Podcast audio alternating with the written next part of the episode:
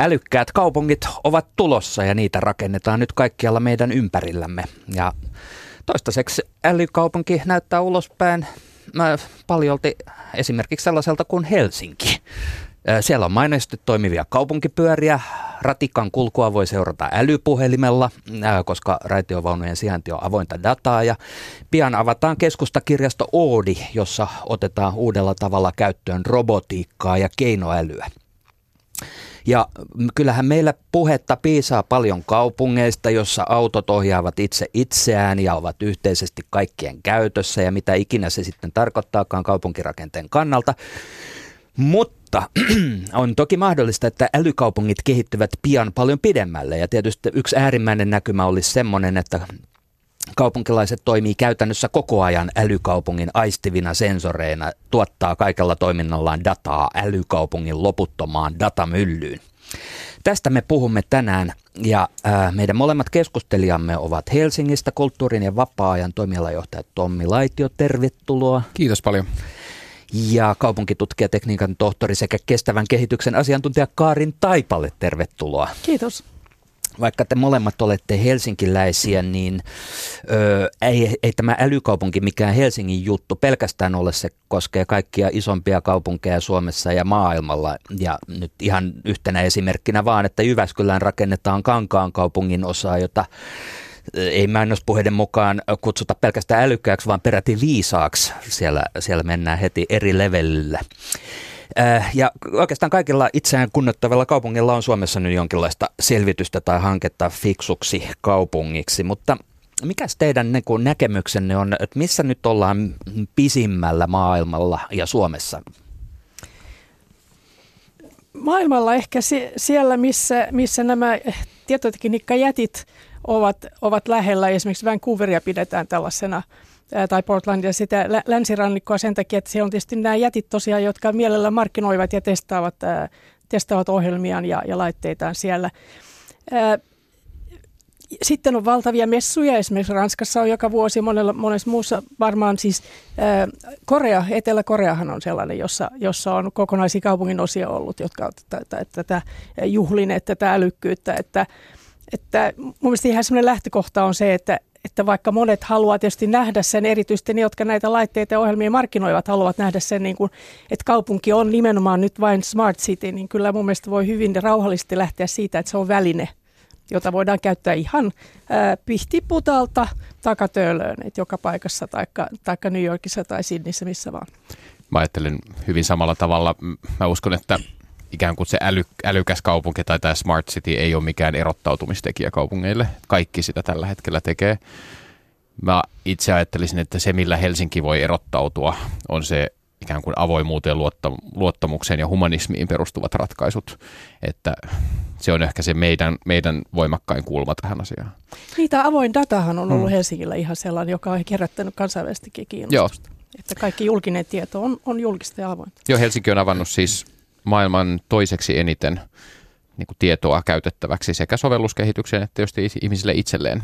Ja sillä se ajatus siitä, että kun tieto on avointa, niin silloin myös luottamus, luottamus vaikka julkisen hallinnon käy, toimintaan kasvaa sehän siinä on taustalla se ajatus. Niin, tämä on niin kuin tavallaan se Helsingin kulma tähän. Karin, sä sanoit tuossa, että tota, isot jätit, äh, isot jättifirmat äh, kehittää näitä systeemeitä ja mainitsit Ete- Etelä-Koreankin ja olen ymmärtänyt, että yksi aivan erityisen pitkälle viety on, äh, kohde on nimenomaan Songdo-niminen kaupunki Etelä-Koreassa, joka on äh, rakennettu tyhjästä ja just niin kuin yksityisellä rahalla. Jos olen oikein ymmärtänyt, se on maailman suurin äh, yksityinen kiinteistökehityskohde pilven piirtäjineen ja se on niin kuin aika pitkällä tässä älymaailmassa, älykaupunkimaailmassa. Mutta sitten taas toisaalta, että just jos ajattelee tätä näin, niin mä kysyin tässä, että missä ollaan pisimmällä, niin tämä on yksi tietynlainen puhetapa, mitä on älykaupunkeihin liittyy paljon, että niin kuin tavallaan puhutaan, niin kuin, että missä ollaan pisimmällä, ja ikään kuin täys nyt niin kuin, yksiselitteisesti hyvä ja niin kuin tavallaan ongelmaton kehitys. Että tota, kaupungithan on kuitenkin, ne on niin kuin ihmisten elämän kokonaisuuden kannalta niin tärkeitä juttuja, että ei tätä voi tarkastella pelkästään teknologian tai bisneksen tai kannattavuuden kannalta, vaan meidän pitää kysyä, että mitä se merkitsee ihmiselämän in, inhimillisen kokonaisuuden kannalta. Ja mun, mielestä, mun mielestä Karin sanoi tosi mm. hyvin, että kysymys on kuitenkin välineestä, mm. että mun mielestä sitä kaupunkien menestystä tässä asiassa pitäisi arvioida sen perusteella, että kuinka paljon sillä digitalisaatiolla tai miksi sitä nyt kutsutaankaan – voidaan edistää niitä tavoitteita, joita ikään kuin politiikassa sen kaupungin tulevaisuudelle on asetettu, tai minkälaista kaupunkia ihmiset haluaa rakentaa, tai missä, minkälaisessa kaupungissa ihmiset haluaa elää. Että sitten vaan semmoinen, että kenellä on uusimmat laitteet, on aika tylsä keskustelu.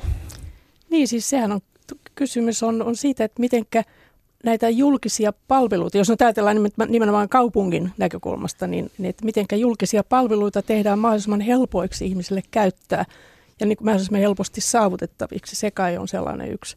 Taikka sitten niin kun, kun me rakastamme puhua prosesseista, niin miten nämä prosessit tehdään mahdollisimman sujuviksi ja myöskin läpinäkyviksi. Ja nyt muuten, jos pomppaan ihan toiseen, mikä Tommille on varmaan tut, erittäin tuttu asia, on tämä lähidemokratia ja osallistuva budjetointi. Luin juuri, että sekin tapahtuu sitten netin kautta, että miten kansalaiset osallistuvat tähän osallistuvan budjetointiin, joka on joka maailmalla on ollut jo pari 30 vuotta käytössä, mutta Helsingissä nyt vihdoinkin saadaan. Eli ihmisten osallistumisen välineenä myöskin, niin kuin abstraktimmalla tasolla, ei vain tällaisena kuluttajina. Niin Helsinki ottaa käyttöön nyt tämän vuoden lopussa tämmöisen osallistuvan budjetin, joka tarkoittaa sitä, että meillä on budjetissa 4,4 miljoonaa euroa, josta kuntalaiset äänestää suoraan. Eli ehdotukset tehdään digitaalisella alustalla, niistä keskustellaan siellä ja niistä äänestetään siellä. Ja se on, se on aika iso kokeilu meiltä voi sanoa, että se ei ole iso summa Helsingin budjetissa, mutta sitten absoluuttisesti se on kuitenkin paljon rahaa, jolla saadaan konkreettisia asioita mm. aikaan. Se on enemmän kuin nolla, mikä meillä tällä hetkellä on se, mitä, mistä kuntalaiset voi suoraan äänestää. Että kyllä tällä, mä ajattelen, että sillä älykkyydellä on yhteys myös siihen ihmisten kykyyn vaikuttaa omaan kaupunkiinsa ja tietää, mitä tietoa kaupunki heistä ylläpitää ja, ja varastoi. No niin, no tässä voidaan mennä toiseen tällaiseen älykaupunkiesimerkkiin ja se on ehkä suoranainen onnistuminen on tämä Helsingin kaupunkipyörät on, on sellainen, että se on sellaista älykaupunkia, mitä joka puolella haikaillaan, että Nämähän on siis kaupunkipyörät on älykkäitä, koska ne toimii järjestelmänä ja ne kerää dataa ja ne tietää ja, ja ne tietää tavallaan liikennevirtoja Kuinka hyvin se käytännössä aina toimii, sitä en tiedä. Mä oon itse ollut innokas kaupunkipyörien käyttäjä siitä ekasta vuodesta alkaen, kun ne tuli nyt tätä, tätä nykyistä sukupolvea, että tota, siis se pääosin toimii tosi hyvin ja, ja tota, just että se, että niin kuin kun ihmiset vaikka kello neljältä täältä Pasilasta lähtee polkemaan kohti keskustaa, niin näähän tyhjennää nämä telineet, mutta sitten tulee jossain vaiheessa tulee kuorma-auto, joka tuo niitä pyöriä takaisin tänne.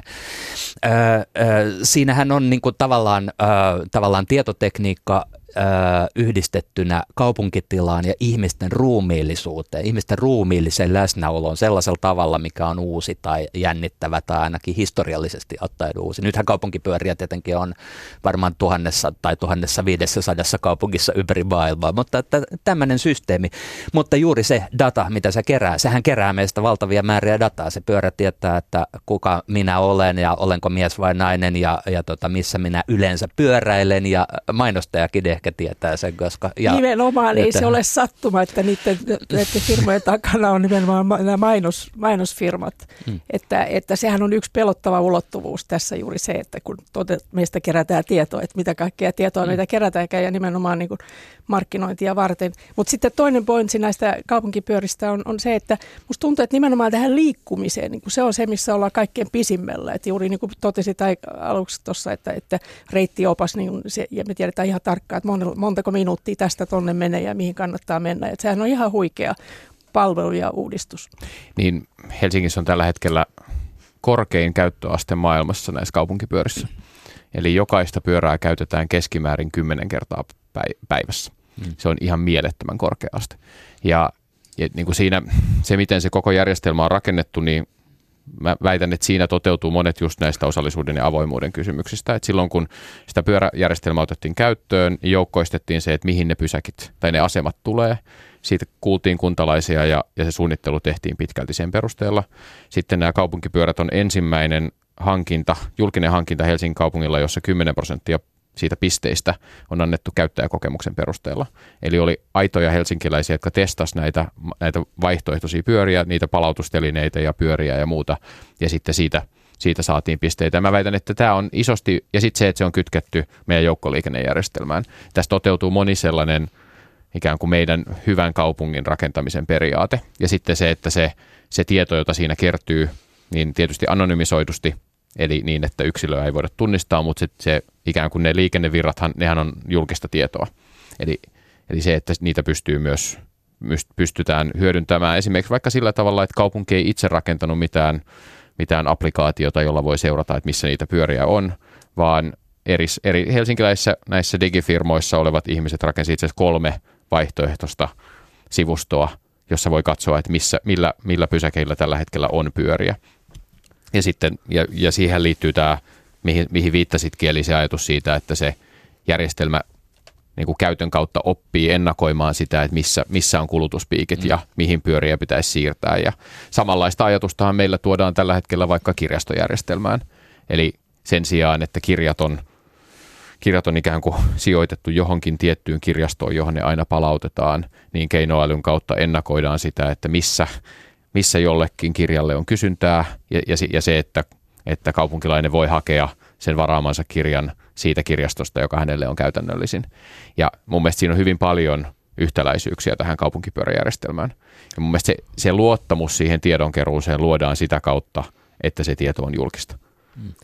Sitten tässä on ihan toinen ulottuvuus myöskin, mikä se digitaalisuus tuo, eli tämmöinen samanaikaisuus. Niin kuin sä sanot, että me, me tiedetään aikaisemmin niin kuin jossakin menneessä aika, aikapisteessä, niin tiedettiin vain se, mikä on just meidän silmien edessä tai mikä on tapahtunut joskus aikaisemmin. Mutta nyt me tosiaan tiedetään niin kuin hirveän monista asioista, ei nyt vain siitä, että missä se ratikka liikkuu tai pyörä, vaan myöskin, jos mä ajattelen niin kuin kaupunkitilan, kaupunkikulttuuri, mä hyppään vähän toiseen aiheeseen, voidaan palata takaisin.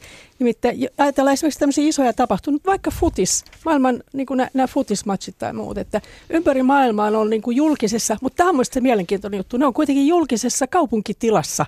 Ihmiset kerääntyy katsomaan sitä digitaalisen tilan kautta tulevaa jotakin eventtiä, tai oli se sitten konsertti tai matchi tai mikä hyvänsä, että se yhdistää globaali. Taikka tyypillinen on tämä esimerkiksi se uuden vuoden vastaanotto Sydneyn äh, sillalla, että se, se on niinku, se on, siitä tulee globaalisti yhteinen tapahtuma, se on samanaikaisuus. Sä oot ihan oikeassa siinä, että eihän tämä ikään kuin äly, älykkään kaupungin edistäminen vie vie pois sitä ihmisten tarvetta niin kuin isoihin kokemuksiin ja yhteisiin kokemuksiin, vaan itse asiassa mä ajattelen, että se helpottaa ja voimistaa niitä. Että se, että ihmiset pystyy myös jakamaan sen, että olen täällä kymmenen tuhansien ihmisten kanssa, jakaa sitä kokemusta Joo, taas laajemmalle porukalle. Kyllä tämä tietty spektaakkelinomaisuus kuuluukin ja kyllä itse asiassa ihan noissa kaupunkipyörissäkin on spektaakkelia. Kyllä siinä on niin kuin se semmoinen, minä asettaudun nyt näytteelle tämän ja sitten samalla mainostan sitä tuota päivittäistavaraliikettä. Mutta tämä on sitä, mikä näkyy. Näissä näitä kaupunki, älykkäiden kaupunkien systeemejä luonnehtii myöskin se, että vain osa niistä on näkyviä. Tietenkin tämä on ihan niin kuin pätee mihin tahansa infrastruktuuriin. Et en mä tiedä, mitä vesilaitoksella tapahtuu ja silti mä juon lasin vettä. Paitsi Mutta, silloin, kun kadut on auki. Niin, no silloin kyllä, mutta et niinku, te, en mä niinku tiedä sitä niinku tavallaan kaikkien ö, koneistojen toimintaa, mutta että niinku kaupunkipyöristäkin tai muista tällaisista kirjaston lainausjärjestelmästä tai muista tällaisista asioista me nähdään se pinta. Ja just se, mitä siellä on alla, niin avoin data avaa siihen jotain näkymiä, mutta että ö, avaako että se on aina jonkinnäköinen, siihen tulee niinku tavallaan pino erilaisia ää, käyttöliittymiä, jotka on enemmän tai vähemmän avoimia ja sitten se aina edellyttää vähän myöskin osaamista, että niin kuin ymmärtää sitä, lukea sitä avointa dataa, mitä siellä on, että pystyy ja, käyttämään sitä. Ja kyllähän tämä esimerkiksi Helsingin kaupungilla on tarkoittanut sitä, että meidän on pitänyt kasvattaa sen henkilöstön määrää, jotka ymmärtää, mitä, mm. mitä tapahtuu ja jotka ymmärtää näitä yksityisyyteen liittyviä kysymyksiä. Että kaupungilla on nyt esimerkiksi, va, meillä on kaksi ihmistä sidottu näihin ei kun itse asiassa varmaan yhteensä kymmenen ihmistä sidottu näihin tietosuojakysymyksiin. Eli juuri kun me avataan tietoa tai kerätään tietoa, niin käydään se harkinta siitä, että tämän nykyisen EUn tietosuoja-asetuksen näkökulmasta, että minkä tiedon kerääminen on perusteltua ja missä muodossa tiedot voidaan jakaa, jotta yksilö ei voida tunnistaa. Mm. Että kyllä tämä on mun mielestä tosi iso keskustelu ja kasvava keskustelu. Erityisesti siellä terveydenhuollon puolella, se sote-puolellahan se on todella kriittinen mm. ja siellä on massiiviset järjestelmät meille tulossa. Ja tämä älyk- älykkään kaupungin keskustelu on keskittynyt, niin kuin Karin aikaisemmin sanoi, niin keskittynyt aika paljon tähän niin kuin liikenteeseen ja siellä ollaan päästy pisimmälle. Mutta sitten mä teen itse töitä kuitenkin aika paljon niin kuin täällä kulttuurin ja osallisuuden alueella, niin si- siellä kentällä taas sitten Barcelona esimerkiksi on erittäin pitkällä siinä, että miten vaikka vanhusten yksinäisyyttä voidaan vähentää sillä, että, että luodaan tämmöisiä sosiaalisia verkostoja, jossa ammattilainen on aluksi auttamassa siinä, että ihmiset löytää toisinsa, uskaltaa puhua tarpeistaan ja sitten jossain vaiheessa ammattilainen voi jäädä pois siitä ja auttaa niitä ihmisiä ikään kuin itse organisoimaan itselleen tämmöisen turvaverkoston omalle alueelleen. Ja tämän kaltaisia ratkaisuja me tarvittaisiin enemmän ja se, se vaatii sen, että niihin kun mietitään niitä tarpeita, niin niitä tarpeita ei ohjaa vaan niin kuin nuoren tekniikkaa opiskelevan miehen tarpeet saada ruokansa nopeammin, vaan, vaan juurikin nämä isommat kysymykset yksinäisyydestä ja niin kuin ne kaupunkeja nykyään haastavat kysymykset. Yksi erittäin kuuluisa keissi oli silloin muutama vuosi sitten, kun oli edellinen tämmöinen helleaalto ja Pariisissa vanhuksia kuoli ja ne, yhtäkkiä nämä sosiaali- ja terveyspuolen ihmiset tajus sen, että, että niillä ei ollut tietoa siitä, että mitkä oli ne vanhukset, jotka asuu sillä tavalla ylikerroksissa, missä niillä ollut hissiä käytössä. Ja niillä yksinkertaisesti siis ei ollut vesihuoltoa eikä ruokahuoltoa kunnossa. Ja sen jälkeen, kun ne pystytään kartoittamaan, niin ne tiesi, että seuraavan kerran nyt niillä on olemassa tämmöinen tiedosto siitä, että, että mitkä on ihmiset, jotka tarvitsevat tällaisessa tilanteessa se erityisesti huolenpitoa. Ja Jenkeissä on nyt noussut tosi paljon tämmöinen se kutsutaan niin kuin kansalaistieteeksi. Eli citizen science on se termi, mitä ne käyttää monissa kaupungeissa.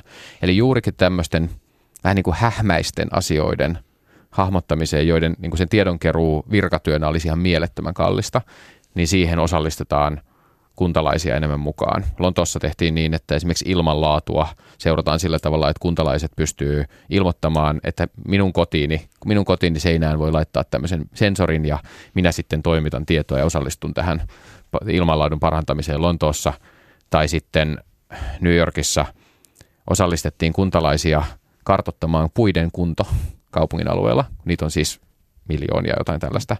Niin sitten ihminen sanoi, että mä, mä kartoitan niin kuin tällä alueella kaikki puut. Tai, tai sitten kun Jenkeissä ei ole yhtä luotettavaa väestörekisterijärjestelmää kuin meillä, niin sitten esimerkiksi, että kun piti kartoittaa vaikka vanhusten määriä jollain alueella – niin sitten osallistettiin kuntalaisia kiertämään ove, ovelta ovelle ja, ja ikään kuin sillä tavalla keräämään sitä tietoa. Et mä luulen, niin kuin, että osallisuuden, avoimuuden ja älykkyyden yhdistelmä on se iso juttu tässä.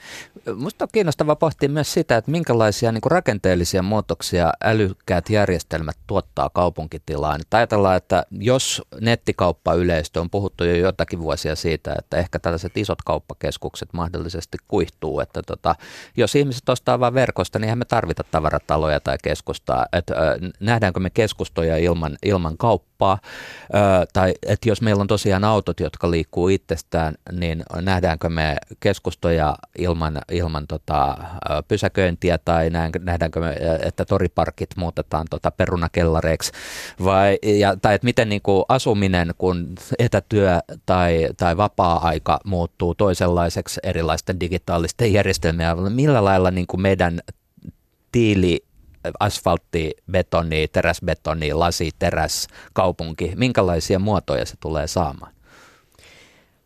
Mä luulen, että tässä on aika paljon semmoista eh, jotenkin väärin mielikuviin perustuvia visiointia ja dystopioita toisaalta.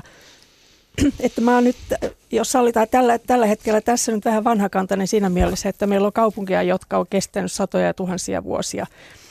No mutta ne ja ei niissä... ole nähnyt digitalisaatiota ei, vielä. Ei ole, ne ei ole nähnyt sitä, mutta mun, point, mun pointsi on se, että, että se digitalisaatio tulee niin kuin yhtenä kerrostumana siihen päälle. Että se ei muuta sitä millais, välttämättä millaisia kaupungit on. Toisaalta nyt itse puhun itseäni vastaan siinä mielessä, että kyllähän esimerkiksi tämä kaupan keskittyminen ja myöskin esimerkiksi kiinteistöomistuksen keskittyminen globaaleille investoreille on vaikuttanut juuri siihen, että meillä on massoittain kaupunkia, jotka perustuu siihen, että sulla on yksi valtava ostokeskus jossakin ja siinä on vielä mal- valtavampi parkkipaikka vieressä ja sitten sulla ei ole kaupunkikeskusta enää ollenkaan.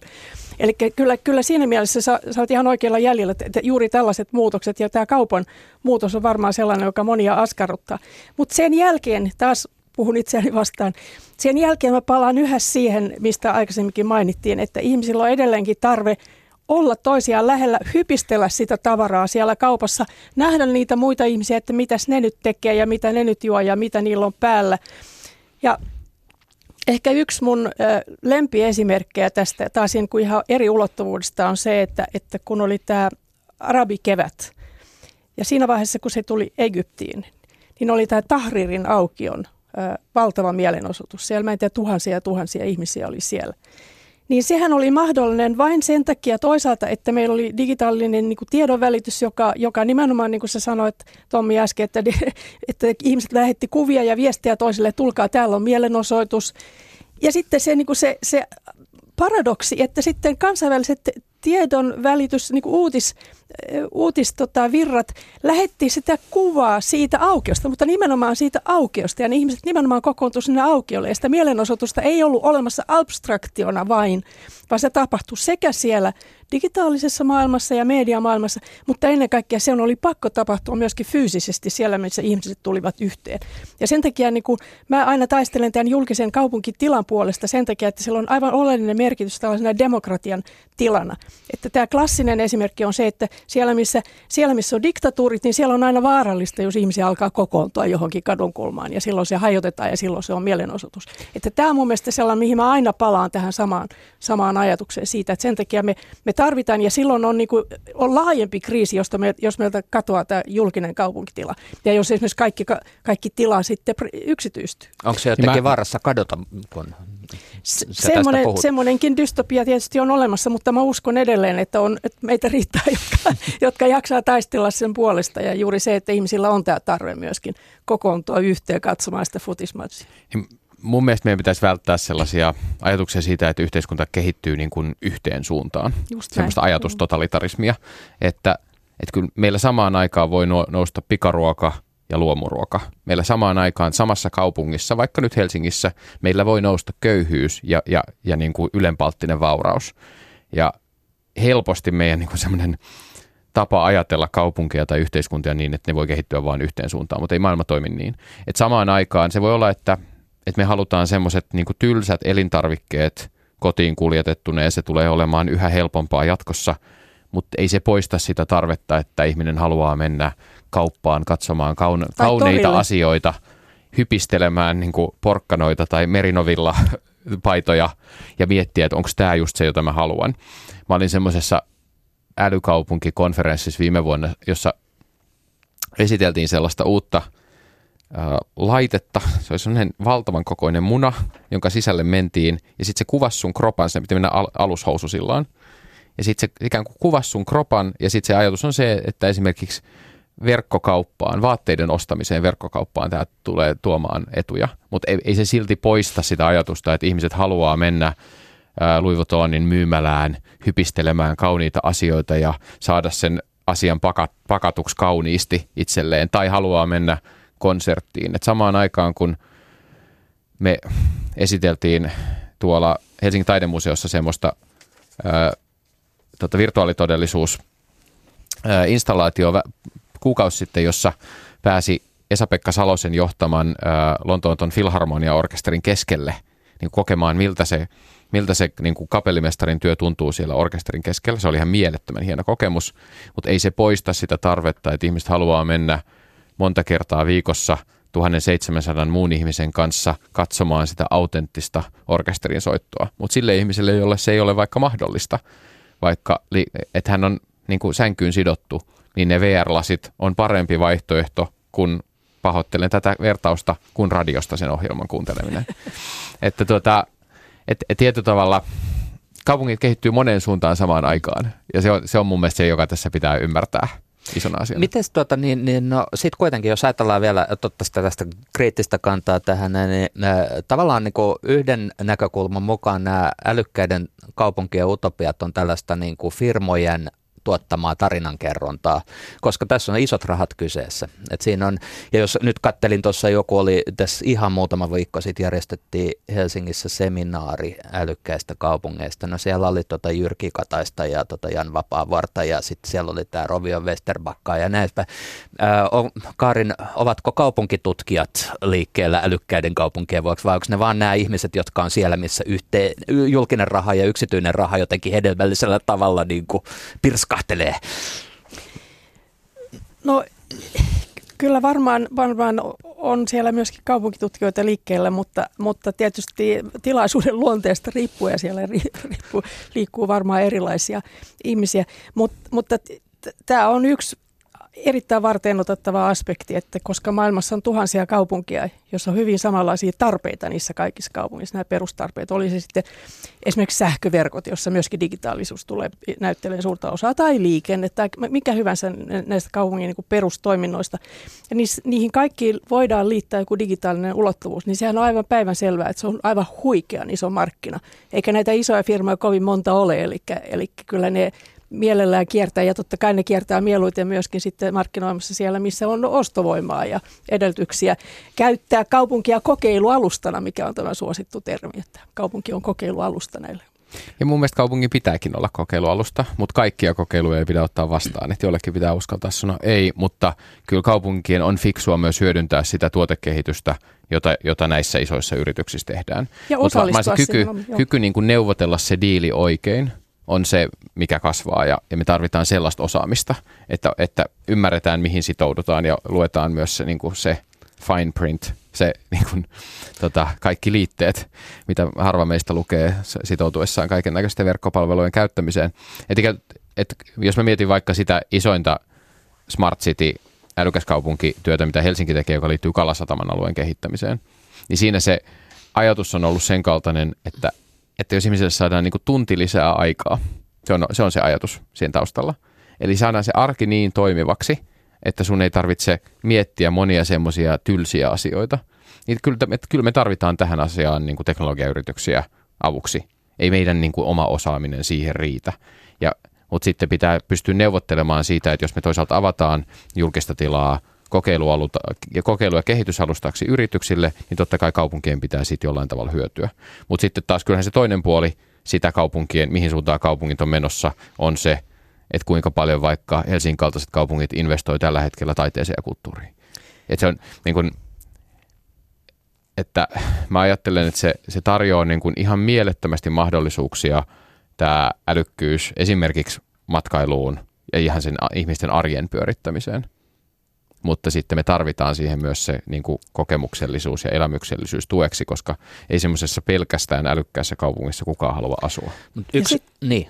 Sitten vielä yksi, mikä mua aina pikkasen askarruttaa, on se, että kun me tiedetään, jo, katsotaan viime vuosisataa esimerkiksi, että miten nopeasti teknologiat vanhenee. Et, et mikä, kuinka paljon nyt tehdään niin kuin satsauksia sellaisen teknologian, joka vanhenee yhä nopeammin?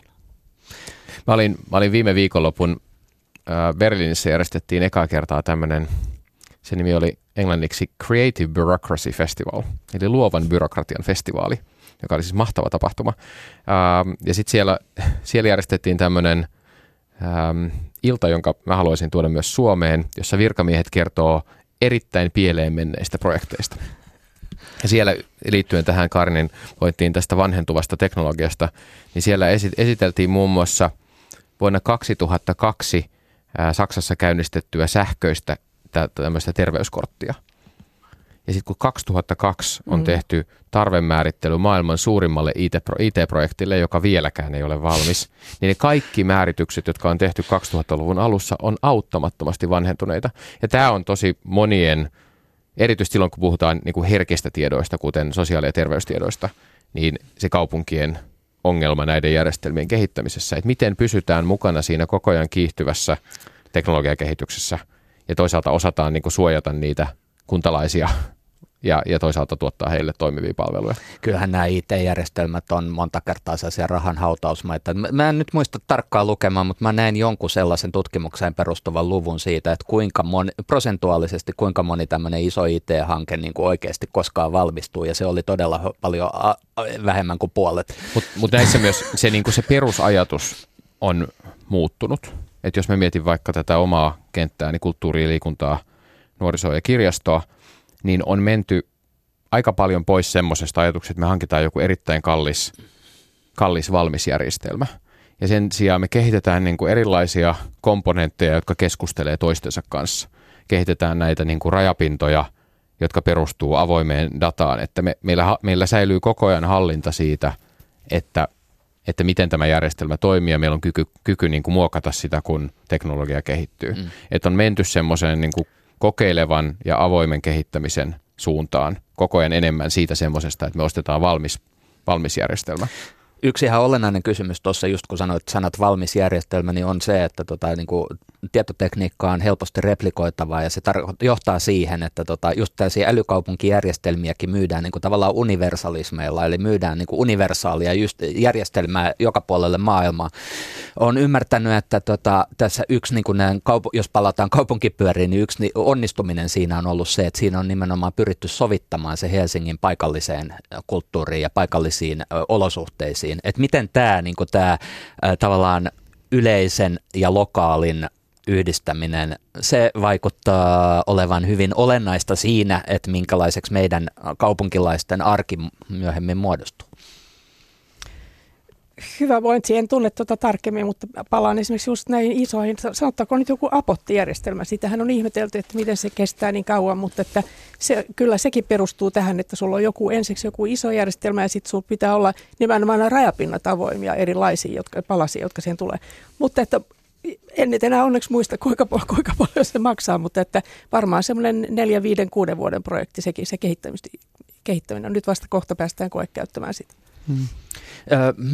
Puhutaanko me tarpeeksi älykaupungista, älykkäistä kaupungeista, fiksuista kaupungeista? Me puhutaan siis niin keinoälystä ja sen uhkakuvista, me puhutaan ilmastonmuutoksesta ja me puhutaan robottiliikenteestä, niistä puhutaan paljon, mutta me puhutaan tavallaan niin kuin älykaupunkien kehittämisestä ollenkaan samalla tavalla, että tota, kuitenkin nämä liittyy toisiinsa. Et muistan joskus parikymmentä vuotta sitten, kun valvontakameroiden yleistyminen oli semmoinen asia, että sitä tapahtui, niin mä, mä tein ainakin kymmenen tällaista radiokeskustelua pelkästään siitä aiheesta ja, ja että niinku, siitä puhuttiin, että mitä se merkitsee, kun me ollaan jatkuvan valvonnan kohteena. No nythän tapahtuu paljon enemmän ja meidän älypuhelimet valvoo meitä paljon tarkemmin jo muutenkin, mutta että älykaupunki, koska se on niin meidän joka puolella, se on niin, kuin niin ruumiillisesti meidän niin kuin läsnä ympärillä joka puolella, niin puhutaanko me siitä tarpeeksi? No kyllä mä ainakin, jos mä omaa työtäni mietin, niin kyllä me puhutaan tästä tosi paljon. Esimerkiksi nyt kaupunki hakee sellaista ratkaisua, että samalla, samoilla tunnuksilla pystyisi käyttämään kaikkia kaupungin palveluja.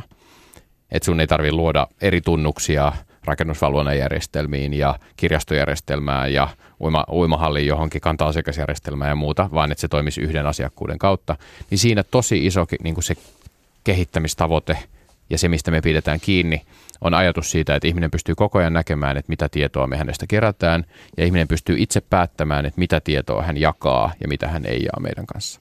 Ja se on mun mielestä tosi, se on tosi iso kysymys, että, ja mä luulen, että semmoinen niin kuin peruskuluttajan tai kansalaisen va, niin kuin valveutuneisuus siitä, että ymmärtää sen tiedon jakamisen niin kuin riskit, niin siinä on aika iso koulutushaaste.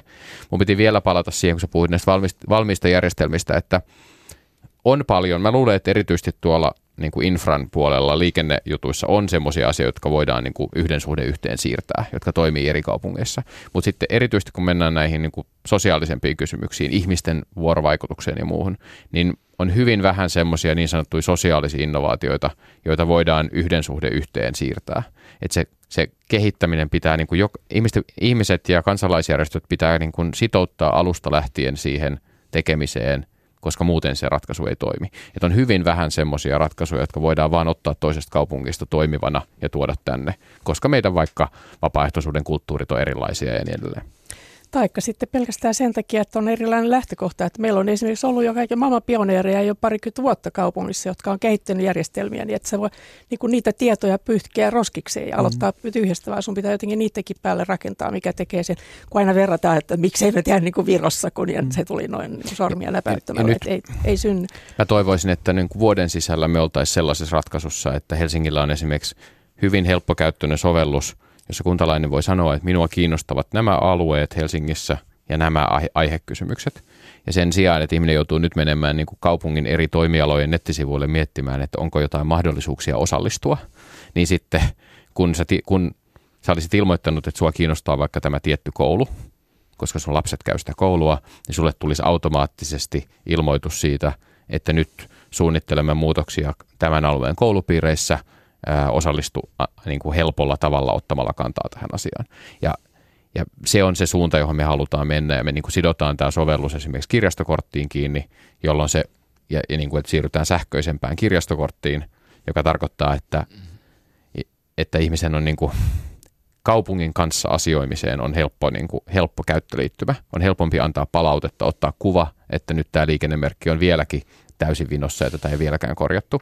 Ja se niin kuin mobiiliaplikaatio suoraan paikantaa sen, että mi- ja se lähtee palautteena meidän kaupunkiympäristöön. Niin kuin tämän kaltaista toimintakulttuuria helpottaa sitä vuorovaikutusta kaupunkilaisten ja, kun, ja kaupungin välillä. Mutta tässäkin taas itse asiassa näkyy heijastuu se, että kirjasto on Helsingissä ollut yksi niitä aivan ensimmäisiä, jotka on lähtenyt todella rohkeasti mm. soveltamaan eh, tietotekniikkaa. Ja sitten jos mä katson ihan tätä poliittista rakennetta, niin viime vaalikaudellahan perustettiin ensimmäistä kertaa kaupunginhallituksen tietotekniikkajaosto niin kuin koordinoimaan ja katsoa näitä. Ja nyt sen nimi taitaa olla digitalisaatiojaosto tai jotakin tuollaista, että, että siitä puhutaan ja niin kuin Tommi hienosti kertoi, että ollaan hirveän pitkällä. Mutta toisaalta sitten tietysti julkisuudessa tai tämmöinen julkinen keskustelu on vaikea, koska tässä puhutaan näkymättömästä kerroksesta. Että yksi mun monista lempiajatuksistani on se, että julkinen kaupunkitila, siinä on hirveän monta, tai julkinen tila, siinä on hirveän monta eri kerrostumaa. Että yksi on tämä fyysinen, kolmiulotteinen ja mä oon aivan älyttömän iloinen aina, kun mä kuulen ihmisten käyttävän sanaa kaupunkitila, koska mä, mä inhoan sitä se nimitystä kaupunkikuva, koska kaupunkikuvahan on kaksulotteinen, se on vaan niin kuin se, että mitä, mitä sä näet. Mutta kaupunkitilahan on juuri se, missä tapahtuu ja missä liikkuu. Ja eletty ja koettu. Niin, Mut, eletty mutta... ja, se, ja silloin sitten tulee tähän päälle tämä digitaalinen ja median ja poliittinen ja kaikki nämä tilat ja ne sulautuu yhteen, mutta kun se digitaalinen ei näy, niin siitä on paljon vaikeampi puhua kuin siitä, joka että minä en tykkää tuosta talosta. Mutta tämä niin näkymättömän enemmän tekeminen näkyväksi on, on iso juttu, jota me ollaan mietitty vaikka tuon Oodin ympärillä. Että Oodi on kuitenkin varmaan keskus, keskustakirjasto, joka avataan nyt kolmas päivä joulukuuta, niin sinne, kun on paljon ihmisiä, joita pelottaa tämä älykkään kaupungin kehitys, koska he tuntee, että he ei niin kuin pysy mukana tai he ei ymmärrä, mitä tapahtuu. Niin Odissa on paljon mietitty sitä, että esimerkiksi siellä pyritään vapauttamaan henkilöstön aikaa asiakaspalveluun sillä tavalla, että robotit siirtelee niitä kirjoja, kirjalaatikoita. Se on, se on sellainen asia, joka helposti voidaan robotisoida. Tai että meillä on sellainen robottilajittelija siellä, joka lajittelee kirjoja siitä, että mihin niitä, jääkö ne siinä Oodiin vai lähteekö ne jonnekin toiseen kirjastoon ja, ja muuta.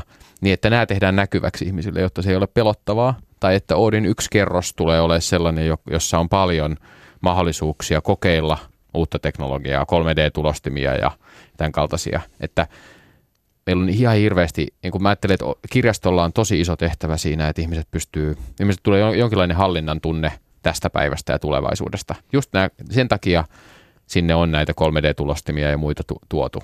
Että se on niin turvallinen ympäristö testata siitä, mihin maailmaan me ollaan menossa. Että se ei jää pelkästään ää, niiden ihmisten var, tota, etuoikeudeksi, jotka sattuu olemaan teknologiayrityksissä töissä. Ja, ja tämä on niin kuin, siinä kirjastossa on hirveän hyvin mietitty sitä, että meillä on tavallaan yksi kerros, jossa on aika paljon sitä mahdollisuutta ää, erilaisiin älyseiniin ja 3D-tulostimiin ja muuta. Ja sitten toisaalta meillä on yksi, se ylin kerros, jossa, tota, jossa on 100 000 kirjaa, jossa on itse asiassa aika vähän tekno, niin kuin semmoista näkyvää teknologiaa. Et se on taas sitten semmoinen niin kuin hyvin rauhoitettu niin kuin tammila, tammilattiatila. Ja, ja tämän, tämän, niin kuin mun mielestä se iso kasvatustehtävä, mikä tähän asiaan liittyy, on se, että nämä asiat ei pelottaisi ihmisiä, jos, jos heillä on mahdollisuus kokeilla niitä. Kaikkihan sujuu hyvin niin kauan kuin ihmisellä on esimerkiksi luottokortti, joka toimii. Et esimerkiksi nyt niin kuin Helsingin kaupungin raitiovaunussa, niin ei voi ymmärtääkseni maksaa käteisellä, että jos ei sulla ole toimivaa luottokorttia, niin sit se ei myöskään toimi sillä applikaatiolla sen lipun nostaminen ja yhtäkkiä, niin kuin, yhtäkkiä kokemus onkin se, että ei pääse sellaiseen paikkaan kuin ratikkaan. Eli tota, niin meillä on kaupungissa monenlaisia ihmisiä, meillä on lapsia, meillä on vanhuksia, meillä on erilaisia erityisryhmiä edustajia ja tota, sitten he tulee niin kuin tavallaan hyvin erilaisista kulmista kaikki niin kuin tavallaan tähän meidän yhteiseen kaupunkitilaan. Ja sitten kun meillä on näitä systeemeitä, jotka esimerkiksi edellyttää luottokorttia, joka toimii tai näin, niin että, öö, et, öö, mä näen tässä huomattavia riskejä siitä, että me öö, luodaan myöskin öö, niin kuin sellaista kaupunkitilaa, johon pääsee vain osa väestöstä. Mä voin vakuuttaa, että tämä on ollut yksi kysymyksistä, jota, jota jankutettiin juuri siellä teknolo- tietotekniikkajaostossa jo silloin vuosia sitten, juuri se, että että, että tämä on se todellisuus. Se tulee olemaan varmaan aina, kun aina ajatellaan, että no ne kuolee pois, mm. jotka ei, vaan ainahan tulee olemaan se porukka, joka on ulkopuolella. Ja tämä on tietysti tällaisesta nörttinäkökulmasta varmaan aika, aika masentavaa, että täytyy ajatella. Mutta, mutta sen takia jää sitten tosiaan, niin kuin me tuossa aikaisemminkin puhuttiin siitä, että ei, ei ole vain yhtä kaupunkia, vaan sitä kaupunkia täytyy tehdä hirveän monille ihmisille ja monista näkökulmasta yhtä aikaa. Jos en, jos en muista väärin, niin Suomessa on arvioiden mukaan noin 700 000 ihmistä, joilla ei ole minkäänlaisia digitalisaatiotaitoja. Siis niin kuin puhutaan ihan alkeellisista taidoista. Ja mä suosittelen niin kuin katsomaan sellaisen englantilaisen elokuvan nimen I am Daniel Blake, I Daniel Blake, joka kertoo siis tämmöisestä ää, verstaassa töissä olleesta ää, noin 60 miehestä, joka menettää työpaikkansa. Ja sitten hän päätyy siis aivan semmoiseen niin järjestelmän uhriksi, hän ei, hänellä ei ole mitään niin kuin, taitoja, hän ei ole niitä tarvinnut ikinä. Ja hän, niin kuin, siinä on sellaisia aika liikuttavia kohtauksia, jossa hän sitä hiirtä hakkaa siihen tietokoneen tota, ruutuun ja hän ei niin kuin, ymmärrä, mikä näiden asioiden yhteys on. Ja sitten se, kun häntä kannustetaan käyttämään, täyttämään lomake netissä ja sitten hän ei ymmärrä, mitä se tarkoittaa ja kukaan ei ehdi siinä auttamaan ja muuta. Et, niin kuin, kyllä me tosi vakavasti suhtaudutaan esimerkiksi kirjastoissa siihen, että meillä tulee aina olemaan ihmisiä, jotka tarvitsevat apua näissä asioissa. Että et semmoinen ajatus, että tämä asia häviää, niin se ei pidä paikkaansa. Myös pitää purkaa sellaista myyttiä, että tämä koskisi ainoastaan vanhoja ihmisiä. Aivan. Että, että myös nuorten ihmisten keskuudessa on paljon ihmisiä, jotka ehkä osaa käyttää WhatsAppia ja tämän kaltaisia järjestelmiä, mutta sitten ihan ne semmoiset perus digitalisaatiotaidot – niin kuin esimerkiksi sähköinen asiointi puuttuu. Ja, ja kyllä tämä on niin kuin yksi suurimmista argumenteista, miksi me tarvitaan sellaisia paikkoja kuin kirjasto. Ja miksi Helsinki laittaa tässä maailman ajassa 100 miljoonaa euroa uuteen kirjastoon. Että se ajatus, että meillä on oltava sellaisia turvallisia paikkoja, joihin ihmiset pystyy tulemaan näitä asioita oppimaan ilman häpeän tunnetta. Koska siis siihen liittyy valtava häpeä usein myös siihen, että sä et ymmärrä – ja sitten sit, sit se helposti se häpeä muuttuu niin kuin raivoksi, niin kuin siinä tässä Daniel Blake-elokuvassa. Ja tässä kirjasto on ollut edelläkävijä tosiaan jo, jo pitkään. Mun piti vaan sanoa, että toivottavasti olette valmistautuneet siihen tuhansien ihmisten virtaan, joka tulee maailmalta ihmettelemään sitä, että aivan huikea kirjasto täällä. Kyllä, olemme. Joo. Niin, mutta että tämmöisten kysymysten äärellä me ollaan. Ö, osallisuutta voi lisätä ö, ja, ja sitä ö, ja se tulee ottaa huomioon, mutta sitten voi käydä niin kuin tällaisia katvealueita tai että voi käydä, että ei kaikkia asioita tulla ajatelleeksi. Että tota, niin kuin just se, että kyllä mun mielestä niin kuin, mulla on sään käsitys, että nyt tällä hetkellä ei pääse ratikkaan Helsingissä, jos, jos, jos ei yrittää käteisellä rahalla tai, tai jos ei ole toimivaa luottokorttia. Tai sit, no senhän voi maksaa sinne tota, jonnekin kioskille tai näin, mutta että niinku tämä niinku jotenkin, että tämmöisiä niinku koloja ja taskoja ja väliinputoamisia, niinku, öö, niitä varmasti, niin, varmasti Puhelimella kai voi maksaa. Niin. Liittyykö se Niin. luottokortti? Se tulee kai puhelinlaskuun. Hmm. Tulee puhelinlasku, joo. Ai sillä voisi vielä maksaa. No, no. Silloin sulla täytyy kuitenkin olla puhelin. Hmm. Joo. Okei, no mutta äh, me ollaan aika avuttomia näiden äh, Smart City-hankkeiden edessä myös sen takia, että on niinku tavallaan niinku, ihan me puhutaan, kuka vastustaa jotakin, mikä on älykästä. Niinku, tai no nykyisin on kyllä sellaisiakin ihmisiä, jotka vastustaa älykkäitä asioita, mutta että niinku, tavallaan siis, äh, ja nämä kytkeytyy, että me puhutaan Smart Citystä ja fiksusta citystä myöskin yhteisessä kestävän kaupungin kanssa, että se on, niinku, se on kestävää ja se on älykästä minkälainen ihminen sun tarvitsee olla, jotta sä ylipäänsä muodostaisit kriittisen näkökannan tällaiseen asiaan, joka on älykäs ja kestävä. Mutta eihän kriittinen ole sama asia kuin vastustaminen. Ei ole, ei olekaan. Että, ei et kyllähän tämä niin kuin, Enkä mä vastustusta äly, tässä kaipaan, mä kaipaan niin kuin edellyttää juurikin kriittisyyttä, mm. mutta kyllä mä myös sanoisin, että tämä älykkään kaupungin edistäminen on niin kuin merkittävin tapa edistää myös ekologisesti kestävää kaupunkia, eli, eli torjua ilmastonmuutosta. Se, että jos me saadaan vaikka – joukkoliikenteen käyttämisestä sujuvaa ja helppoa. Ja, ja se, että, että ihmisen pystyy varmistamaan, että pääsee siitä paikasta, jossa on sinne, mihin, mihin on menossa siinä ajassa, jonka joku, joku sovellus hänelle tuota, ilmoittaa, niin me pystytään siirtämään esimerkiksi liikenteen painopistettä enemmän joukkoliikenteen. Sen, siinä on tietysti sanottavaa, että Helsingissä on nyt jo kansainvälisesti erittäin korkea joukkoliikenteen käyttöaste, hmm. mutta, tai että me, me pystytään tekemään semmoisia asumisratkaisuja – jo, jossa, jossa tota energiankäyttö on pienempää. Meillä on, meillä on tosi hyvä pohja siihen sen takia, että meillä on vaikka ää, kaukolämmitys- ja kaukojäähdytysjärjestelmä kaupungissa. Tai sitten oikeastaan vielä pa- paljon pidemmälle, siis nimenomaan tämä energiaverkkoihin liittyvä äly, jota meillä vielä ei valitettavasti ole, joka edust, ei, niin kuin, tavallaan edellyttää sitten uudenlaisia myöskin verkkoratkaisuja, että sä pystyt oikeasti myymään sitä sun tuottamaa uusiutuvaa mm. energiaa, etkä vaan niin kuin ilmaiseksi antamaan sitä sinne verkkoon. Ja myöskin, että, että energian kulutusta, näitä ratkaisuja kyllä pohditaan, niitä on olemassa, että, että, että energian kulutushuippuja tasataan sillä tavalla, että sä itse tiedät, että nyt sun kannattaa panna tuo pesukone, tämä on klassisia mm. esimerkki, pesukone yöllä päälle, koska se päivällä se mm. kulutus. Ja sä saat halvempaa energiaa silloin, kun on, kun on pienempi kulutus ja niin edespäin. Tämän tyyppisiä. Tai että kun kytket sun kuntopyörän siihen valtakunnan verkkoon ja tuotat sinne sähköä polkemalla. No, aika, aika, aika, aika kauan saa polkea. Miten se Tomi siis sanoi, sanoisin myös, että niitä niinku... oli niitä käyttäjää niitä, siis per yksi kaupunkipyörä sanoit kymmenen, kymmenen. tunnissa vai eikö päivässä, eikö kymmenen, mitä sä sanoit, paljonko niitä oli? Niin kuin, no joka tapauksessa mm. kymmenen, missä ajassa se nyt onkin, niin sehän on... Niin kuin, Päivässä väittäisin. Joo. Niin kuin, mutta se tarkoittaa, että se on keskimääräinen per jokainen pyörä. Että per siis jokainen, pyöriä on kuitenkin 1500 niitä pyöriä. Niin, eli kertaa 10, niin se on 15 000, niin, niin silloin se on niin kuin 15 000 toteutumatonta tavallaan niin kuin bussilla tai ratikalla tehtyä matkaa. Niin. Varmaan sellaista päätelmää, eli, ei se ihan noin suoraan mene, koska mä luulen, että, että merkittävä osa niin kuin rehellisyyden nimissä merkittävä osa niistä ihmistä, jotka on ottanut sen järjestelmän käyttöön ajoissa, on ehkä niitä ihmisiä, jotka pyöräilisivät muutenkin. Niin, Ää, joo, että, mutta sitten se, se voi, kyllähän näillä järjestelmillä haetaan sitä, että, että ihmiselle niin kuin käyttömahdollisuus olisi olennaisempi kuin omistaminen. Ja kyllä mä esimerkiksi itsestäni huomaan sen, että mä olen, katsoin juuri ennen tänne tuloa, että mä oon polkenut 350 kilsaa tänä kesänä kaupunkipyörällä, pääosin niin kuin työpäivän aikana tehtyjä matkoja, niin se on tarkoittanut sitä, että mulla ei tarvitse enää olla, mä asun kantakaupungissa, mulla ei tarvitse olla enää omaa polkupyörää. Mistä niin. sen näkee, kuinka paljon itseään? Sieltä, sieltä HSL sivulta. Katoppas. se näyttää kuinka monta, mat, kuinka monta matkaa.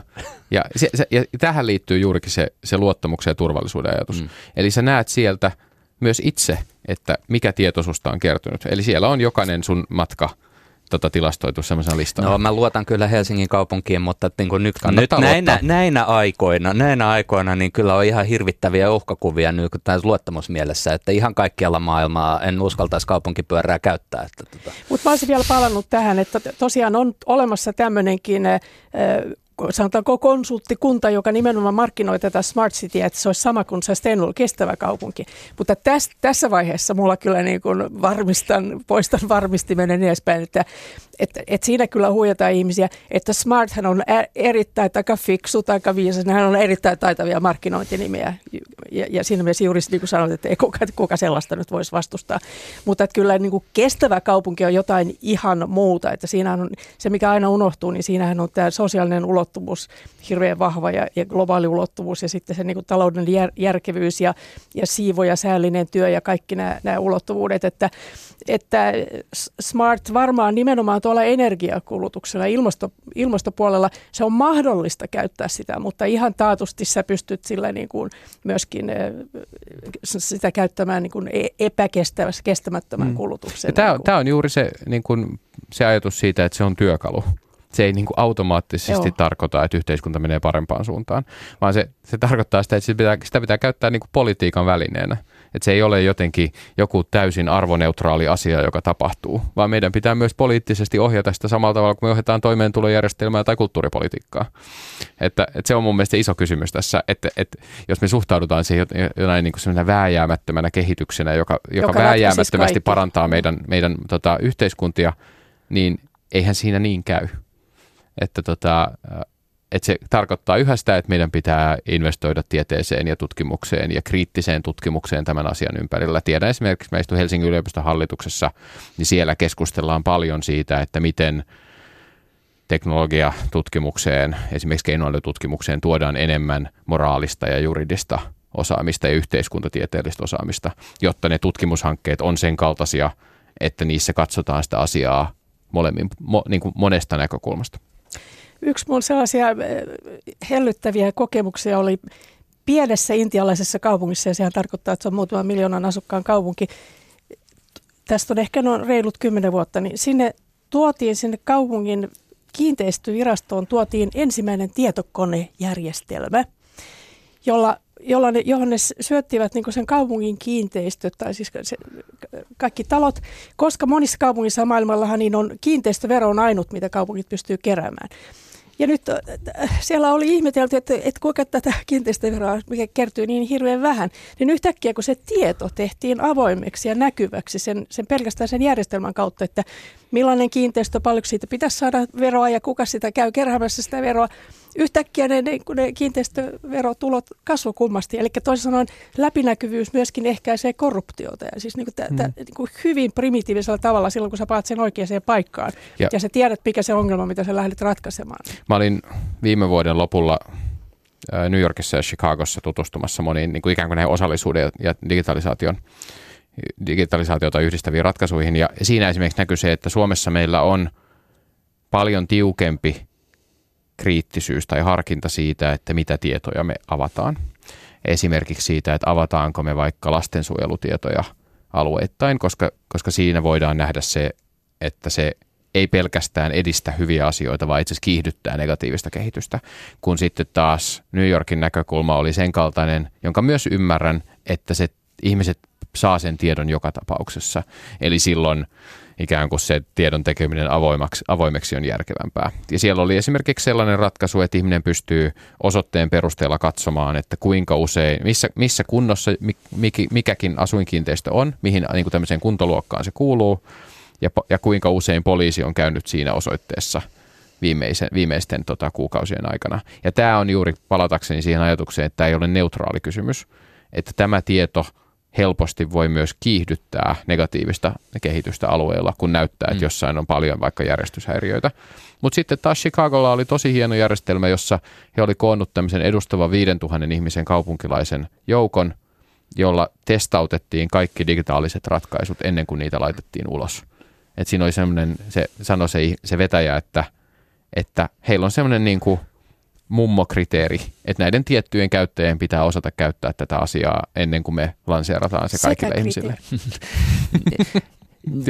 Mutta siis tässä on niinku paljon kyse siitä näkyväksi tekemisestä. Tai tähän liittyy paljon tällaisia näkyväksi tekemisen kysymyksiä. Eli just se, että niinku, niin kuin tavallaan somekin on sellainen, että mikä tahansa kommentti voi minä tahansa hetkessä joutua yhtäkkiä koko valtakunnan suurennuslasin alle, niin, tavallaan niin kuin tämä mahdollisuus, jonka juuri maalasit tässä, että jos jokin data tulee avoimeksi, yhtäkkiä nähdään jotain sellaista, mikä tota, vaikuttaa ihmisten käyttäytymiseen, että nähdäänkin, että okei, toi koulu tuolla onkin niin kuin ihan tosi täynnä ongelmia, enpä viekään lastani sinne tai jotain tämmöistä.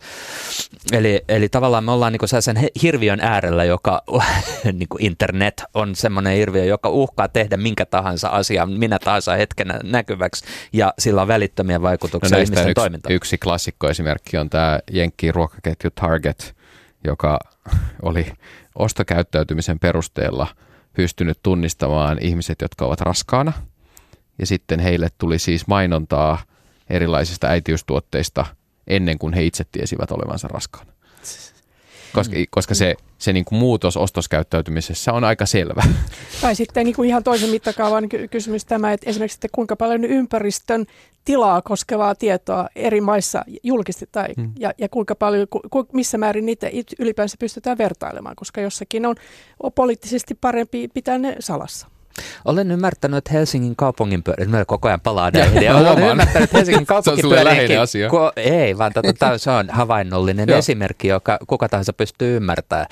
Niin on myös sellaista niin kuin vaihtoehtoa niin kuin puhuttu tai pohdittu ainakin, että, että kun sä se pyöräkerran tietää, kuka sä oot. Sen hän voi myydä sen tiedon mainostajalle. Ja sitten kun sä poljet sen, sen bussipysäkin ohi, jossa on se älytaulu, niin sieltä tuleekin mainos, joka on juuri näyttää sinulle personoidun mainoksen. En tiedä, onko tämä niinku oikeasti menossa mihkään tai näin, mutta että tämmöistä, niinku, tämmöinen mahdollisuus näillä laitteilla olisi periaatteessa ainakaan, ainakaan, ainakaan tietääkseni niin kuin kaupunki ei ole tällaista tota, tällaista lupaa antanut. Mutta ei se ole sattuma, niin kuin mä sanon, että siellä on niin kuin iso mainosfirma on tämän pyöräjärjestelmän takana. Ja Joo, sitten, mutta se ei automaattisesti tarkoita sitä, että heillä on, heillä on pääsy siihen ei, käyttäjätietoon, ei vaan siis että niin kuin, kyllähän siinä kysymys myös on se, että kun ne pyörät liikkuu tuolla, niin, niin sehän on val, niin kuin jatkuvaa mainontaa, totta kai eihän se nyt yritys niin kuin hyvä, pelkästään niin kuin hyvää tehdäkseen sitä rahaa siihen kiinni laita. Mutta kyllähän tähän liittyy se, että tällä mainosratkaisulla se järjestelmä on helsinkiläisille veronmaksajille puolet halvempi. Mutta ehkä jos se, jos se lisääkin sitten turhaa kulutusta, niin me olemme tässä kestävän kehityksen kysymyksessä. Sitten taas toisaalta vielä mm. se, että niin kuin me ollaan totuttu siihen, että meidän ruutu on jo, niin kuin, ruutu on jo niin kuin tavallaan sillä lailla mm, se vahvistaa niitä kuplia, missä me ollaan. Eli siellä tavallaan on jo, mulle mainostetaan kitaroita ja, ja puutyökoneita, koska mä oon mielestä, rakentanut kitaraa tässä koko vuoden innoissani. Mutta tota, niin kuin jos se to, muuttuu, tää, jos tämä hiipii kaupunkitilaan, että mun kaupunkitila rupeaa näyttämään multa vain minulle, niin me edetään niin kuin vielä enemmän erilaisissa maailmissa. Mutta tähän liittyy juuri se ajatus, että kun kaupunki lähtee tällaisiin niin kuin avoimen datan ratkaisuihin tai dataa kerääviin ratkaisuihin, joita melkein kaikki meidän tekeminen tällä hetkellä on, niin se anonymisointi on kriittinen asia. Eli se, että me ei, me ei voi, meidän ei tule tuottaa sellaista tietoa, joka tekee niin kuin, joka tuottaa kuluttajalle, kuluttajalle ja kansalaisille kiusallisia tilanteita. Kansalaisiahan meidän pitää tässä ajatella. Että, että, että. Mutta kyllä se on myöskin se itse, jokainen itse luo sitä kuplaa sillä tavalla, että valikoi siitä valtavasta tietovirrasta sen, mm. mikä itseä kiinnostaa ja sillä tavalla niin kuin se riski on olemassa, koska meillä on toisaalta sitten niin kuin se yhä enemmän valinnan varaa, mutta sitten me valikoidaan sieltä se, mikä on juuri se oma. No meillä on ihan, sehän lyhyen, ihan tosiaan niin lyhyen pohdintaan tässä vielä mahdollisuus, että tota, jos niin älykkäiden kaupunkien alkuvaiheessa näytti siltä, että tota, ne oli kalliita hankkeita, jotka oikeastaan tuottanut, mitä Amerikassa tehtiin tällaisia kaikilla. Oli hirveät lupaukset, sitten vähän niin kuin kuivu kasaan. Ja siinä vaiheessa pystyi kysymään, että onko kaupungit hyviä uskoisia hölmöjä, joille voi myydä ihan mitä tahansa. No nyt ehkä enää voi ihan kysyä näin, tai että sanotaan, että niin kuin on, on jotain, mutta että niin kuin, mikä, onko nyt näkymissä, että onko se, niin kuin, onko se smart city todella kaupunkien tulevaisuus vai ei? Kaupunkien tulevaisuus on ihan se, mitä kaupungit päättää itse mihin. Ja silloin yhä enemmän toivoisin, että kaupungit tajuaa sen, toistan tässä jälleen se, että se, se ei, ei fiksuus, vaan se tietotekniikka on väline ihan niin kuin sähkö on väline tai keino tehdä jotakin. Aseetkin niin, on välineitä. Niin. Mä ajattelen hyvin samalla tavoin, että kyllä niin kuin, mä ajattelen, että älykkyys tarjoaa mahdollisuuden siihen, että ihmisten on helpompi elää sellaista elämää, jota he haluaa elää.